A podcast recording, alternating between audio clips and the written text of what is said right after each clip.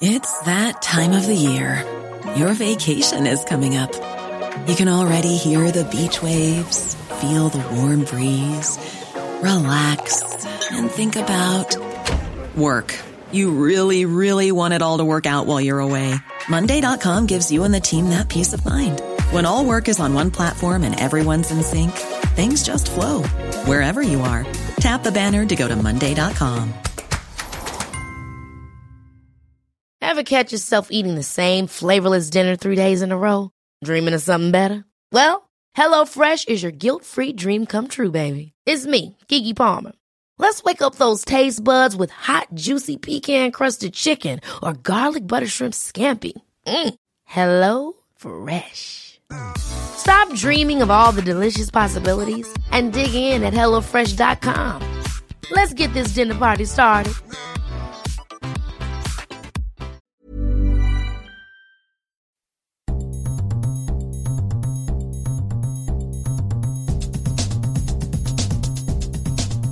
Welcome back to EU Confidential, or welcome aboard if this is the first episode you're catching. I'm your host, Ryan Heath, author of Politico's Brussels Playbook column that's emailed out each morning at 7am local time. We're here to peek behind the EU curtain with the people who run it, analyse it, and obsess over it. This week we're going to talk about the UK election and Brexit. May the fast be with you, as the Daily Mail put it Monday. We've got an interview with Erna Solberg, the Prime Minister of Norway, and as usual, we're going to ramp up the fun with Alva Finn and Lena Abarus discussing the idea to demolish the European Parliament's hemicycle chamber and the 28 side gigs, you heard it, 28 side gigs of the Brussels mayor. But first, we just have to talk about this car crash of a British election. Theresa May dreamt of a global Britain, but sitting here, I gotta tell you listeners, it feels like she delivered a banana republic. So, Joining me to chew over the many implications for the UK, the rest of the EU, and the Brexit process is Andrew Gray. Hi, Andrew. Hi, Ryan. And Harry Cooper. Hi, Harry. Hi, Ryan. These guys come from our expert team of 60 journalists here in Brussels. So, Theresa May, I gotta say, if she has done one thing well over the last seven years, it's protect her own job. And we saw with her advisors taking the fall over the weekend that they've become a bit of a scapegoat. Is it okay for those lower down advisors, those unelected people, to take the hit and for Theresa May to continue on in this situation? Well, I don't know. It reminds me a little bit of a football club that decides it wants to sack its manager but can't afford to. So you end up sacking the assistant coach, the goalkeeping coach, the reserve team coach, the chief scout, but not the person in charge. And the strange you don't have thing, a team, then, do you? No, don't have much of a team, but you still have a manager. And I think in, in this particular case, you know, it looks like Conservative MPs have decided they have no alternative but to stick with her for now because all the supposed alternatives are worse. So she's still in a job, even though many of them clearly have lost confidence in her, although they're not willing to say that. And apparently, she gave a good performance at the 1922 committee, which keeps her alive for now. Maybe they're just organising against her in the background. Well, there's talk of that, but uh, it does look like she's bought time for now. I guess the question is how much. I mean, in my uh, my previous life, when I was in the European Parliament, I was one of those advisors. So this idea that uh, you were a monster that yelled I, at your MEP and all the others around them is that I right? pushed back, shall we say? I learned the the skill of navigating a difficult situation by staying very calm but making the point. Now, I personally think it's slightly bizarre that firing your two assistants would be deemed to be taking responsibility. Ultimately, the buck stops with the elected official, in this case, Theresa May. She is the prime minister. She should have put her foot down. Well, now, if we focus back on Brussels for a second, uh, this doesn't look good for the UK here. So I want to get a read on does any of that matter? How much of the UK's brand has been damaged? What are you hearing, Harry, when you talk to people about this election? I think everyone's just quite bemused, actually. I mean, Theresa May made this campaign about herself. She made it about her leadership, about her getting this stronger mandate to launch these negotiations, and the entire thing's imploded. And I think most people in Brussels are sort of looking not quite sure what's going on in the UK. And there's a great, I think there's a great irony that it was Eurosceptics who have spent years and years uh, saying the Eurozone was going to collapse, political instability across the continent. And then it's the UK that has pressed the red button, not once last year with the referendum, but twice in this ele- the election result. And they went to the election with strong and stable as their slogan. And now look who's strong and stable by comparison. Right. Well, this is we have this great irony, right? Uh, it looked like you know populism was going to sweep across the continent this year, possibly starting with the Dutch elections, even going back to the Austrian election last year. That was the sense, the narrative, if you like. And now suddenly we have a very pro-European centrist president in France. The Dutch government is going to. I mean, they're taking a very long time to form it, but it looks like it won't be too different from the old one. And so suddenly it's uh, Britain that's uh, struggling and volatile and also struggling more economically than it was last year, mm. whereas the Eurozone is picking up. Now, to be fair to Theresa May, everyone acts like this is really just the end of the world for her, and maybe it is the end of the line for her. But it's not like Jeremy Corbyn won. It's not like the Scottish National Party is a winner out of this election. They just imploded in Scotland, they lost 20 seats. That's more nearly half of the seats that they had. Andrew, I detect a Scots accent there. Why don't you give us a bit of a read from the homeland? You don't get anything past you, Ryan. Um, I, uh, I mean, I have to think, uh, you know, it's a strange election. Obviously, on a UK level, you can certainly say that nobody won, right? Uh, mm. Labour put on votes and put on seats, but they did not come close to forming a majority. The Conservatives lost their majority. The Liberal Democrats had a very small gain you know, s- smaller parties didn't do particularly well. Perhaps the only big winners are the Democratic Unionist Party, who look like they're now going to have a big say in the government. On the Scottish side, the Scottish National Party also were coming off an incredible high. They lost a lot of seats. So even though they have a number of seats that they would have been delighted to have even a few years ago, you can see that the momentum at the moment is away from them. And that's a big problem for them, obviously, because they need to keep momentum up if they want to get to another independence so it referendum. seems to me, I'm going to go out on a limb and say that second independence referendum is pretty much dead. But a star is born in Ruth Davidson. Well, that's going to be interesting too. Ruth Davidson, the Scottish Conservative leader, now has a lot of sway. She's seen as a star of the Conservative Party. It's going to be interesting whether her group of Scottish MPs. Remember, she's not one of them. She's staying in the Scottish Parliament, but she has a, I feel like, a block of Scottish MPs, Scottish Conservative MPs. Are they going to act independently? Are they going to reflect the views that she seems to have, which are towards a softer Brexit, towards what she calls an open Brexit, mm-hmm. which is about free trade, uh, trading as closely as possible with the European Union. So it's all up for grabs. But in Scotland, I think it does look like the independence referendum is off the table for now, but I'm not sure that it's gone for good. I mean, what, what I find quite striking about the situation, you regularly see tweets from Michel Barnier in front of a big room of the Sherpas representing the EU27. Last week, he met with the chairs of the committees in, in the European Parliament. The line of, on the day of the result, when the results were announced, we are ready, we are prepared, we are absolutely 100% we are at the table, we want you to come to the table. So, this idea that a discussion can begin, a negotiation can begin, when it seems that the cards have all been thrown up in the air again, I think it's going to be very challenging for there to be a sensible discussion in Brussels in the next few days. Well, that's absolutely right. I think, like hearing what you were saying there, it just reminded me that Barnier has really been little misorganized in this whole process, mm, where absolutely. he's been off to see all the kings and queens and prime ministers and presidents of yep. Europe at least twice now, and the UK pretty much hasn't moved forward in the last year. Theresa May is probably going to have to walk back some of the outlines that she made in January or February, and we still don't know really when this is going to kick off. And the really tricky thing, ironically, a hard Brexit would be a lot simpler to negotiate. You leave the customs union, you leave the single market, you say no to free movement, you stop paying into the EU budget. Now, it's not clear what the UK government wants, and so there's going to be nuance, a lot more nuance in the single market, under the jurisdiction of the ECJ. How much are we going to be paying into the budget? There's a lot more questions now. Now let's get down to some hard decisions. I'm going to put you on the spot. What will be Theresa May's last day in office?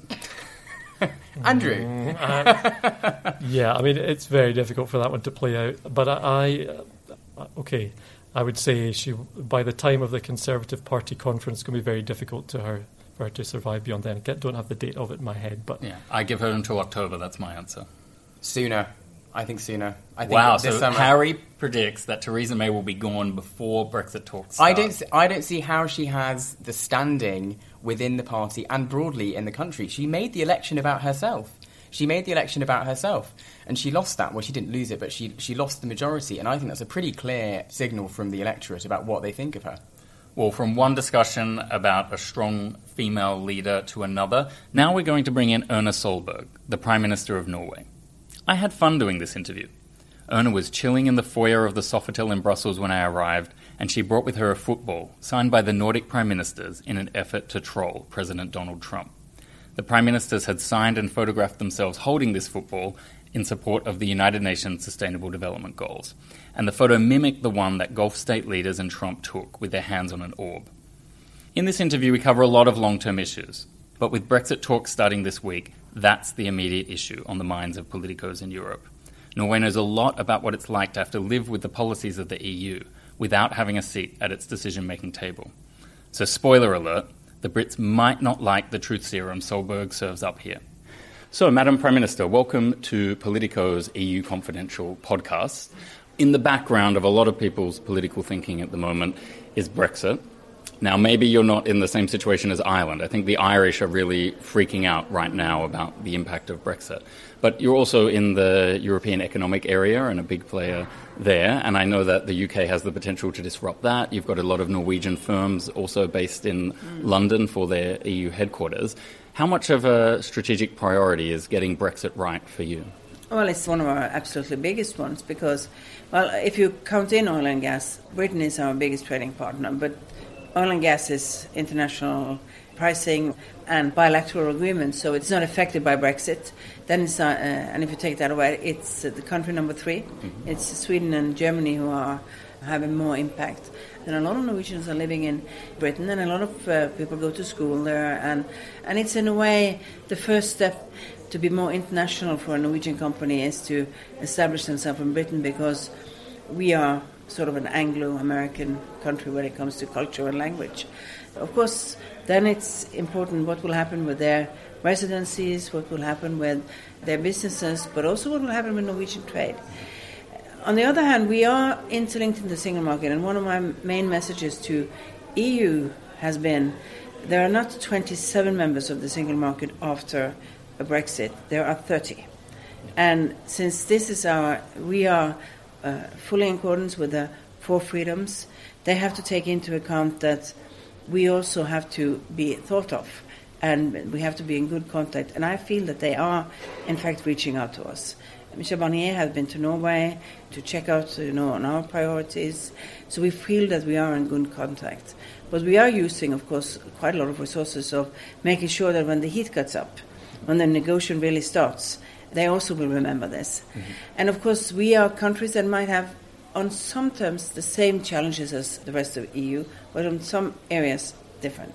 Of course, we have both Norway and Iceland has fishery policies as a part, important part, landing of fish into Britain.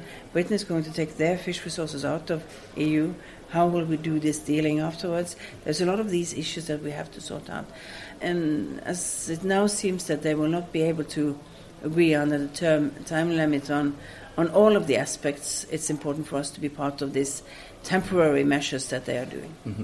And that you're almost the prime living case study in a sense of the difficulties of Brexit, because as you say, you need to be consulted, but you're not at the table formally. How does that feel on a day to day basis? I was hearing your Europe minister in 2016 describing how there is something like five new or amended EU laws for each sitting day in the Norwegian parliament that need to be processed. Mm. So obviously it's an arrangement that works for Norway, but is there any insider view or tip for the UK about how they're going to have to handle their adjustment to not being at the table anymore? Well, I think the most important part is that since we are fully in accordance with the four freedoms. We also have a system of external surveillance that we are following them, the ESA system that we have, which is a parallel to the court and the yes, all of these institutions we have made. And we do this in a way more, if not automatic, more or less automatic. Well, if it's EEA relevant, we will put it into Norwegian law. It's not that big discussion. We have discussions. We try to be a lobby organization. We try to be in front of, of decision to make sure that they are seeing our aspects. That, and I think that you have to work more like that because you're not on the table. But I think the challenge for Britain is, of course, will they have the same type of automatic uh, agreement on what it, what rules and regulations are relevant or not. Mm. They if seem to be going further away, don't they? Like putting more yeah. distance between yeah. them and the EU. And then I think you will get out of the rhythm in a different way. And I think that will be more challenging to be partners totally in a single market and not following the same rules and regulations. And, and I think that will make make the decision process also in Britain more difficult. But they have to find their own path. They might find that freedom of movement is a, a small price to pay for having a smoother functioning system for all of your businesses. So tell us a bit more about why you're in Brussels. What's the message you're bringing to everyone who's gathered here this week? Well, I'm here in the capacity of being co-chair of the uh, Sustainable Development Goals Advocacy Group, and we are all becoming developing countries because none of us are meeting the 17 goals and the 169 targets. Uh, we all have something to work on, and uh, if we are going to make sure that we in the future can cope better with migration, can cope better with inclusive governments, can uh, make more trust between politicians and the people, and that we can make sure that we can get that economic development that is needed both in Africa but also in Europe because too many people are outside the labor market. And is it fair to call the SDGs, as they're known in the, the UN world, is it almost preventative foreign policy in a sense, where it's investing now to prevent future strategic problems or conflicts? Absolutely. It's a roadmap for the future we want. It's about understanding that you can't solve one problem without trying to take care of the other ones. If you want to do something on environment, if you really want to be successful on the Paris agenda, the climate challenges, you also have to create growth. You have to create economic jobs. You have to make sure that they are not deteriorating the environment. But I don't believe it's possible to reach the Paris agreement without also having more job creation, make more hope for people. Now we're talking about the elephant in the room, in a sense, because Mr. Trump has just withdrawn from the Paris agreement or announced his intention to do that. And you've made the link with the SDGs you've got a good insurance policy by reaching out to all of these regional and local politicians to make sure that it's deeply embedded across the political landscape. But how much damage could someone like President Trump do if he wants to not just be difficult on NATO or Paris, but really dive into something like the Sustainable Development Goals? Well, I think it's much more limited than people think. Uh, I think if it had happened 15 years ago, it would have uh, created more damage. There is a movement also in the US from uh, states, businesses, and others to see that you need a greener path, that you need to do something about emission. And the American emissions are going down, basically based on not so much on policies as based on technology. Mm-hmm. And I think that will continue. I think there are some parts of the SDGs that we see are loosening. Uh, I think the American administration's withdrawal from support for family planning and all organizations that work on that. For me, as an advocate for both gender equality and for girls' education, family planning is extremely important. Maternal health is extremely important. And we know that one of the big achievements that we have had on the Millennium Development Goals from 2000 to 2015 is on lowering child deaths, and one of the reasons why we are one of the countries that have increased our support for the same type of organizations that the Americans have opted out of. Now, Norway's got a quite sophisticated view on this sort of civil society support. And I was in town in Oslo for the Freedom Forum about this time last year, and it really struck me the number of NGOs that had major offices or headquarters in Norway. And I was wondering if you could reflect on that a little. I can't, I'm not sure, is that just a function of Norway's wealth, or is it, is it driven by something else that you're trying to do at the policy level? There are different reasons for this. One is the fact that Norway did a lot of this work early on. I think it was part of also the Protestant missionary movement. And the, if you go a hundred years back, there was a lot of Norwegians who were trying to save the world at that time mm. too, uh, based on a Protestant Christian tradition, and it has been strong. It's been strong in the church. It's been strong as a basis for the civil society. So, and, but it's also been strong in the labor movement, mm. and also in civil society movements. And the other part is that after the last 30 years, the understanding that you also have to make sure that this civil society organization functions, they have gotten a spot on our state budgets, our national budgets. And through that, we got a very early professional civil society, which means that, for example, an organization like our um, Refugee Council, who, if you go 30 years back, was mainly paid by the Norwegian government to do its emergency work, today now is an operator that is getting money from a lot of other countries' uh, governments, from EU and from the UN, because they are so good at their work. I guess one final question. You've got an election coming up in a few months. Are you got any summer holiday plans, or is it all work, work, work through to the election? Uh, no, Norway is a country where people take summer holidays, so I'll, I'll have a, I have some 10 days or something, and then I'm going to the EU to France, but then I, and I'll have some days back home in Norway as a holiday. But it's always a bit of work at the same time. But I think Norwegian people will get tired of its politicians if we continued with full force election campaigning in July. People like their holidays. It's a very healthy attitude. Thank you so much, Prime Minister.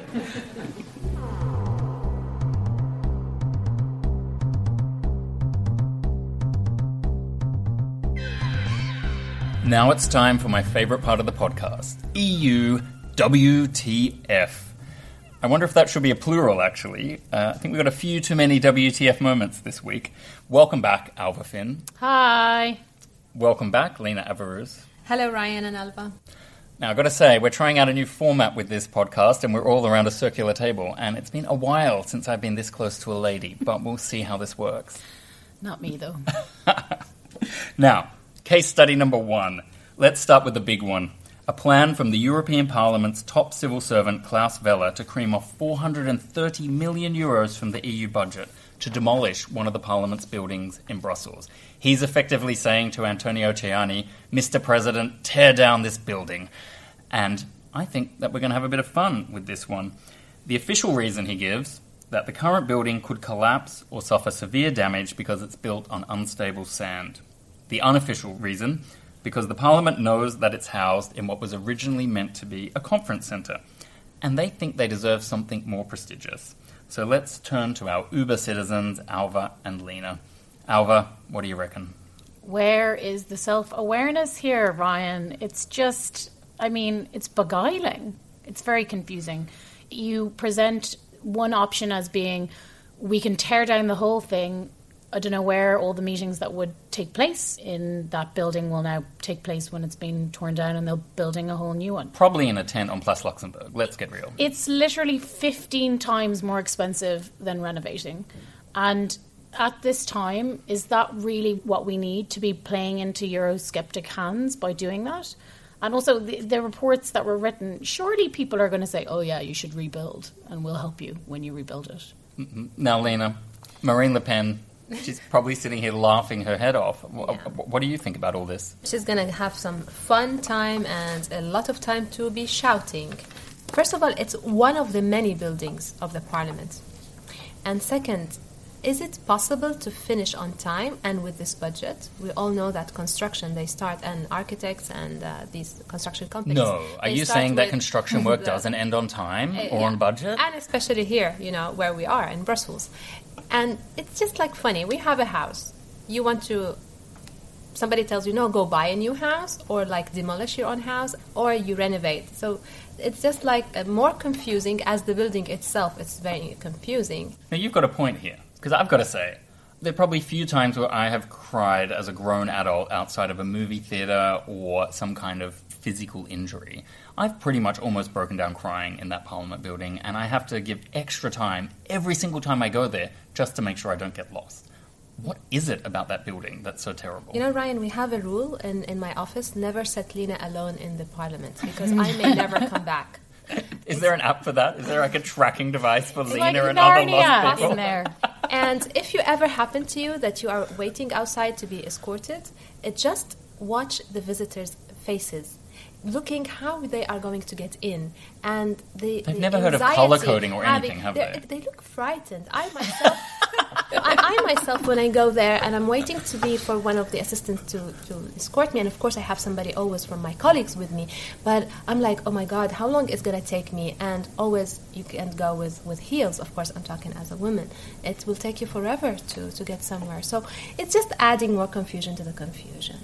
Unnecessary. It is really like Narnia in there, but they just don't have good signage. That's sometimes I, I kind of think I go and I I'm looking for a sign to where we should be Exactly. going. Or why is it called 3G7H425? Like, what? How is that going to help you? Maybe if they got some, I don't know, expert on the organization, numerical, I don't know, uh, they could put everything in order properly. The London Underground. Well, here's a able to- reason the Brits can be welcome in Brussels. You need to import the guy who does, or the woman who does the map for the London Underground, and just get them to sort out the Parliament. And there you go, 430 million saved.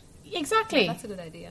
And yeah, I, I just I don't think it should be rebuilt just to satiate the egos of all the MEPs in there, just because they feel that they should be in something that represents what they're there to do. But are we It's- sure of the, the, the official reason? Oh, we saw in the linked memo. Is, is, is there like uh, an independent committee of experts and architects and construction and all these experts to assess really is this building going to collapse?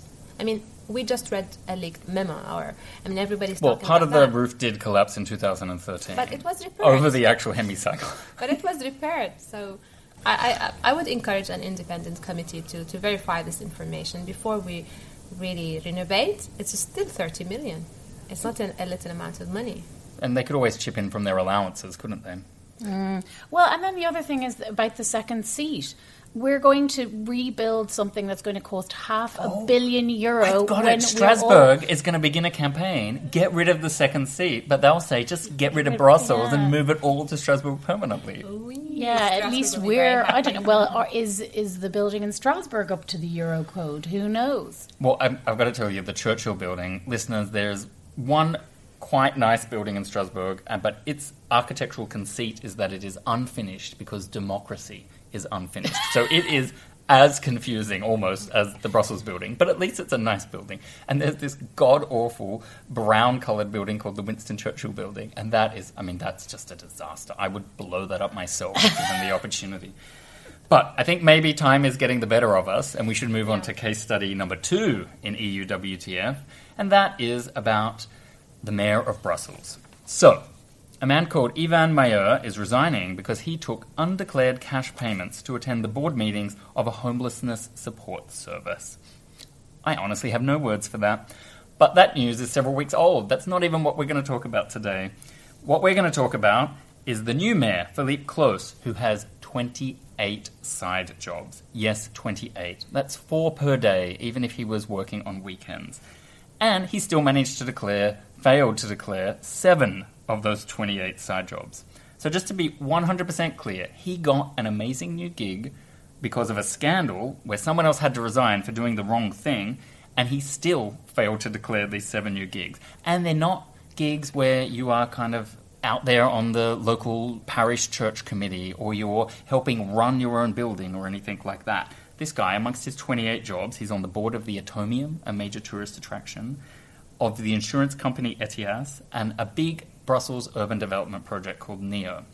Now, far be it from me to speculate, but construction projects, you know, they're not known for always being above board. So I'm seeing a lot of red flags when I hear these names. So the big question is it ever okay for a mayor or another politician to hold 28 side gigs? Lena? It's never normal and it's never good or um, possible. Uh, it shouldn't be legal. This gentleman must be a genius to be able to handle 28 uh, position. He must have like an army of personal representatives and people taking notes and minutes to keep him up to date. And on top of that, we are in the capital of transparency and regulations. This is where everything is being formulated to govern and regulate Europe. How come the mayor of Brussels is somebody is unable to be uh, abided by these rules of transparency and to remember? Oh, I'm sorry. Uh, I'm on 28. Oh, there are another missing uh, seven uh, boards. Or it is definitely unacceptable, and the citizens of Brussels should do something about it, whether on social media, whether to protest. If we agree on, on this one, if we say yes, it's fine, we will have many of this type of mayors, not only in Brussels. Alva, how many jobs have you got? Uh, I have one. Uh, One? Yeah. God, what a lazy little worker but- you are. But just one, but also sometimes we are offered at my organization, you know, kind of like seats on on board. So I'm going to just play devil's advocate here because I'm looking at a few of the things that he is on well, the things that you mentioned, like he's on the board of the Atomium and there's a Brussels urban development project. Uh, perhaps he's just requested to be on them, but sometimes they really just don't take that much time. I mean, everybody has has had experience with boards. Sometimes board members are not so active. So he's a bit of a resume fluffer. Yeah, but also you're you're requested to do them for for some of these things. I do think like you know you would probably want the the mayor of Brussels on the the board of the the Atomium, right? Just just so he knows what's going on, and it's a kind of He doesn't get in the way with any annoying regulations or anything like yeah, that. Yeah, and he knows what's going on, and yeah, it's probably a little bit like reputational and But without any conflict of interest. yeah, that's true. You know, but it, it's impossible for 28.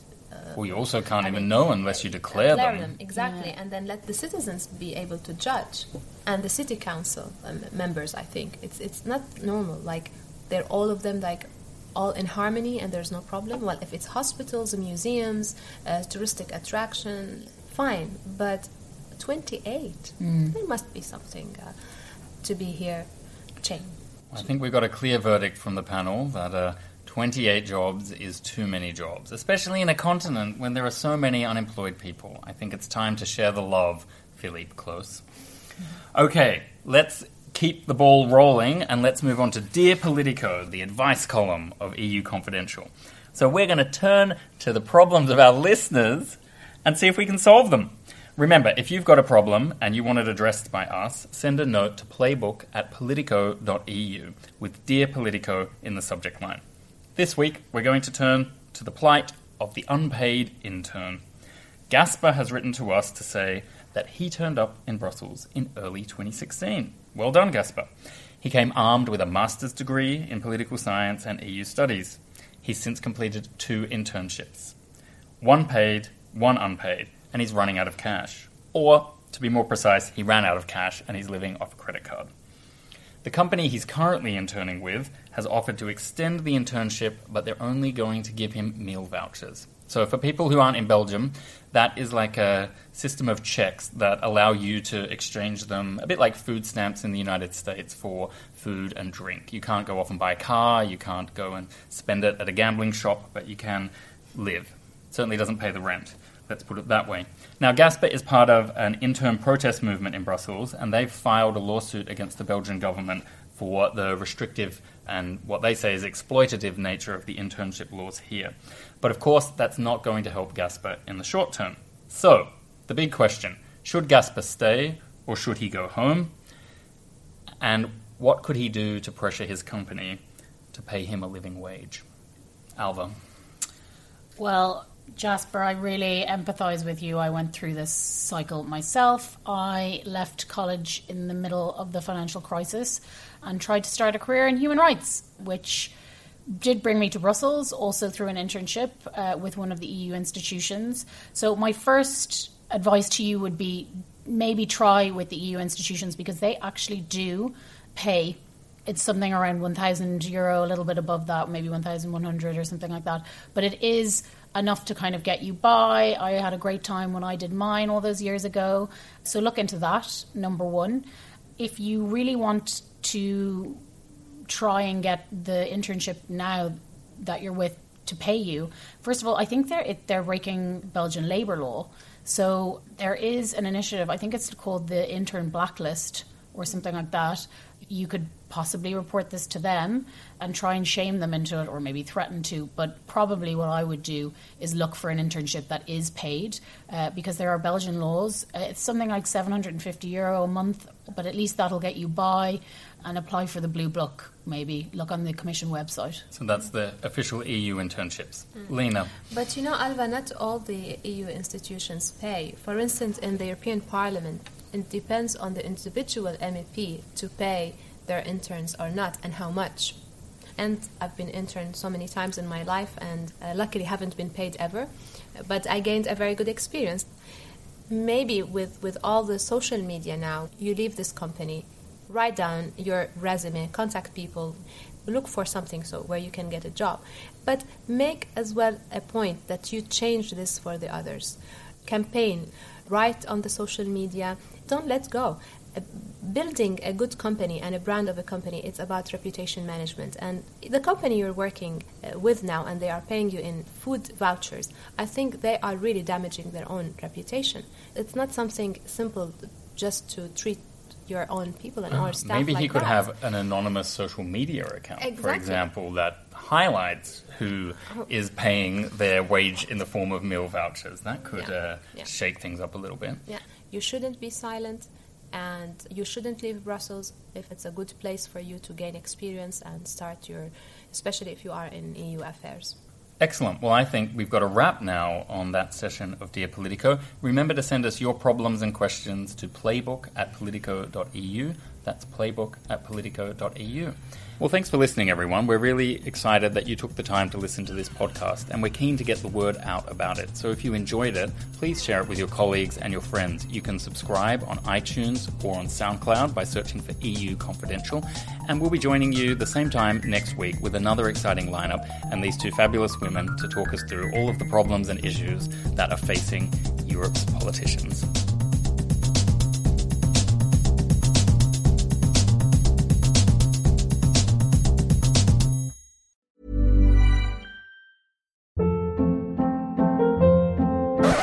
Hold up. What was that? Boring. No flavor. That was as bad as those leftovers you ate all week. Keke Palmer here, and it's time to say hello to something fresh and guilt-free. Hello Fresh. Jazz up dinner with pecan-crusted chicken or garlic butter shrimp scampi. Now that's music to my mouth. Hello Fresh. Let's get this dinner party started. Discover all the delicious possibilities at hellofresh.com.